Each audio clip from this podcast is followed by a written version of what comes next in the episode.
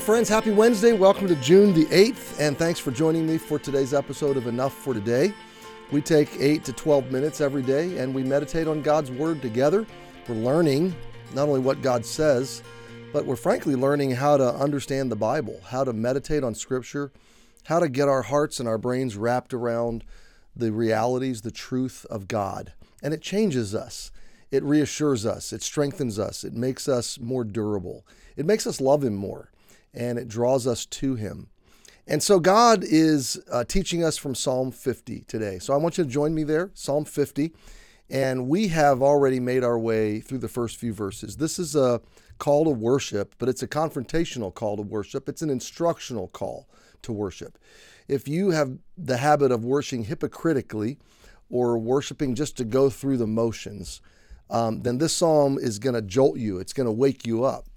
Um, but in a good way. Uh, God's heart is He wants you. he doesn't want your stuff. He doesn't want your motions. He doesn't want your fakery or pretense. He wants you. And therefore, worship is going to bleed out of Sunday morning or your once or twice a week ceremonies. It's going to bleed out into your whole life. And it's going to become a lifestyle. Every day, is an act of worship, whether you're working, whether you're sleeping, whether you're loving your, your spouse or family, whatever you're doing, you're doing it all unto the Lord and for the glory of God. And so, in that sense, there can be a posture of worship in it all. I'm rendering my whole life to God. That should be our desire. Um, and God wants you. He wants you more than He wants your your good behavior or your your your uh, your ritualistic practices or disciplines. Um, he wants you.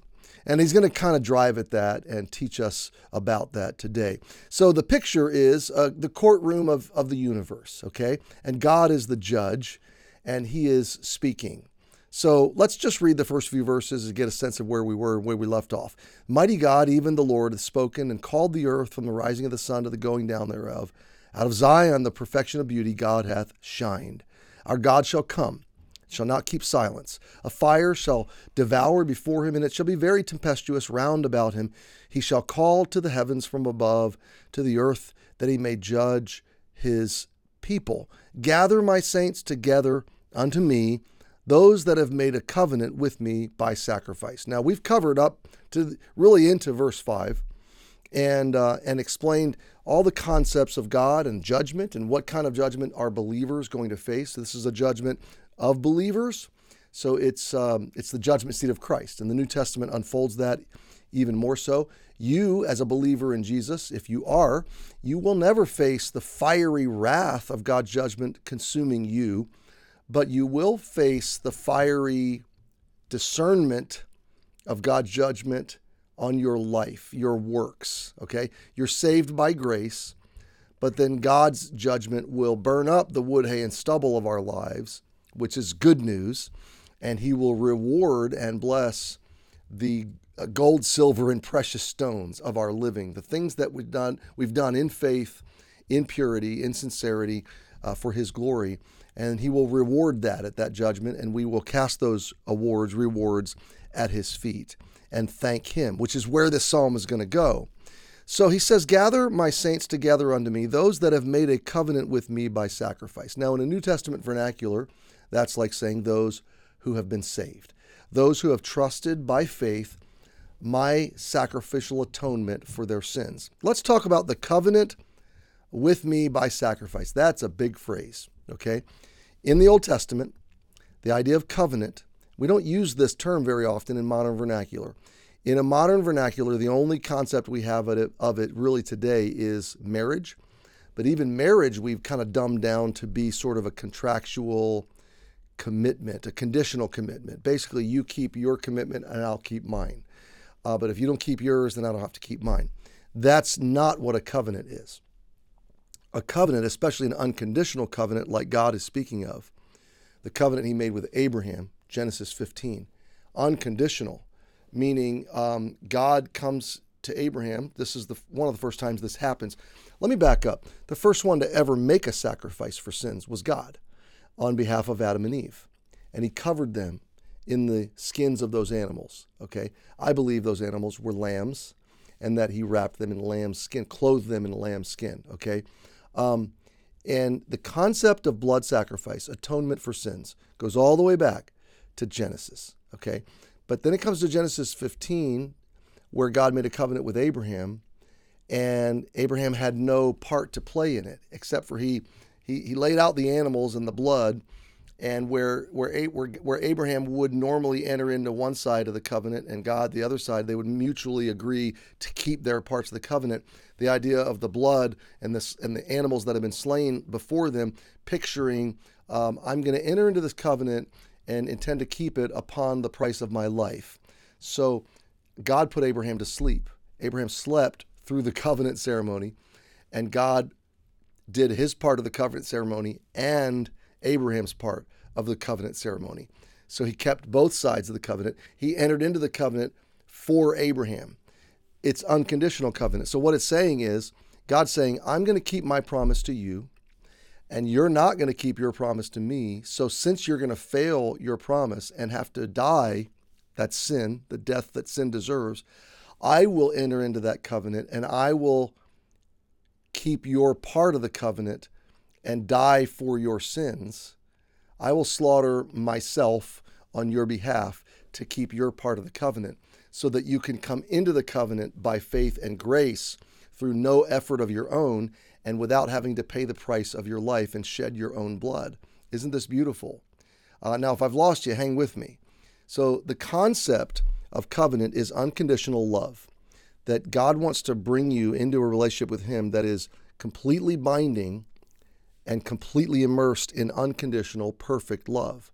This is the kind of love that you and I long for from the depths of our being. But we can never deserve it because we are fallen creatures. We're sinful before God, so we're guilty. In the courtroom of heaven, we're guilty. But God says, I want to bring all those before me that have entered into this covenant with me by sacrifice. So the covenant was set, it was cut, it was uh, ratified like today we notarize and we get bank stamps and we and we we have wet signatures to show the, the ratification, the validation of, of the collateral for the for the commitment, for the agreement, for the contract. In the covenant agreement, it was a blood covenant, and it was it was um, to it was punishable by death, and it was entered into willingly. So God set the terms of this unconditional covenant to bring us in to his love. Okay, it's a covenant of grace, it's a covenant of love. Um, because we failed, it requires a blood sacrifice, it requires death, it requires justice. That's the big concept at play here justice. God is merciful, but God is also just. If a judge lets a murderer go, we would say that's merciful, but that's not just. If a judge sends a murderer to death row, we would say that's just. But that's not merciful. Okay? Now, depending on your political persuasion, uh, you, you might go death to the perpetrator, no mercy. Okay. Um, you might say mercy, but don't let him go. That's unjust. He's going to go do this crime again. He's going to go, society's going to pay. Somebody always has to pay. Okay. So, how does God be merciful and just? How does God love while vindicating sin? Because if he loves without vindicating sin, then he's not good. He's not just. And if he's just and just destroys everybody and everything that has anything to do with sin, then he's not loving. Okay? How can he say he loves me if he's going to destroy me? But it's how does he let me live if he's just? Okay? So I hope I'm not losing you. This is a big concept. That's the this is the question of the Old Testament. This is the this is the um, narrative tension of the drama of Scripture. Is God loving me, merciful towards me, or is He angry and just and going to deal with my sin? And the and the answer to the question is yes. Okay. So now how? How does He love me and keep me alive and be just and destroy me and my sin at the same time? because that's what I deserve, justly deserve. See, he would be just to destroy me in judgment. That's what I deserve. But he is expressed in Scripture, and the God that I hope exists, right? If I didn't even know him, I would want him to be just. I mean, loving and merciful, okay? So, how's he going to be merciful? How's he going to be just? And the covenant of sacrifice is the answer. Okay. Jesus came, God came, and he said, Since you cannot keep this covenant, and since you deserve justice, but since I love you in mercy, I'm going to come, live the life you didn't live, die the death you deserve to die in your place. And on the cross, I'm going to provide a sacrifice of blood that absorbs all the justice that my holiness demands. The anger of God, the wrath of God, the righteous, the good anger. Don't think of it in terms of emotion, human emotion. The good anger of God, uh, the loving anger of God, the, the just pouring out of judgment that is well deserved, okay, and necessary. If he's good and loving, he's going to do this. It's poured out on Jesus on my behalf. Jesus deflects the wrath and the justice to himself on the cross. Okay? He takes the hit for me.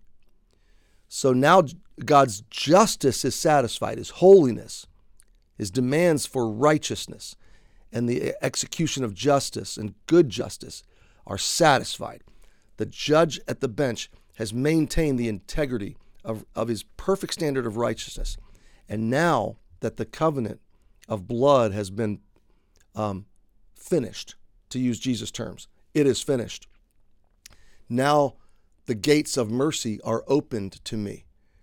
I have been, I can be exonerated. I can be forgiven. I can claim the love, the grace, the mercy of God made available now that justice is satisfied. Mercy is free to embrace me. That's why the that's why the veil of the temple was torn in half and the mercy seat was exposed as if God is saying all of humanity, not just the high priest, all of humanity now can come into my presence on the basis and on the grounds of mercy. How do you obtain that mercy? By putting your faith and trust, your belief, your core belief in the covenant of sacrifice that Jesus completed. Now, quickly, and I'm almost done. That covenant of sacrifice was pictured all throughout the Old Testament every time a believer brought a blood sacrifice to the temple. They were supposed to be saying, I am presenting my faith in a future sacrifice. This little sacrifice is just a Polaroid picture of my faith in God's ultimate salvation provision. That's why Psalm 49 says, God will be the redeemer of my soul. Okay? So God calls saints not good people, not he, he doesn't call good people saints or just moral people or just religious people. No. In fact, there's lots of good moral religious people that are not saints. A saint, God's people, God's children are the ones who have made a covenant with him by sacrifice. So, what is the covenant? It's a covenant of grace and love, unconditional mercy. What is the terms of the covenant? Jesus. Faith in Jesus, because he shed his blood for the blood of the everlasting covenant. So, my friend, if you never come to that covenant, tell Jesus right now that you want to, that you want him to save you and be your Savior. And if you have, rest in confidence, my friend. The wrath of God never abides on you because it abided on Jesus. that abode on Jesus in your place. Happy Wednesday, and I'll see you tomorrow.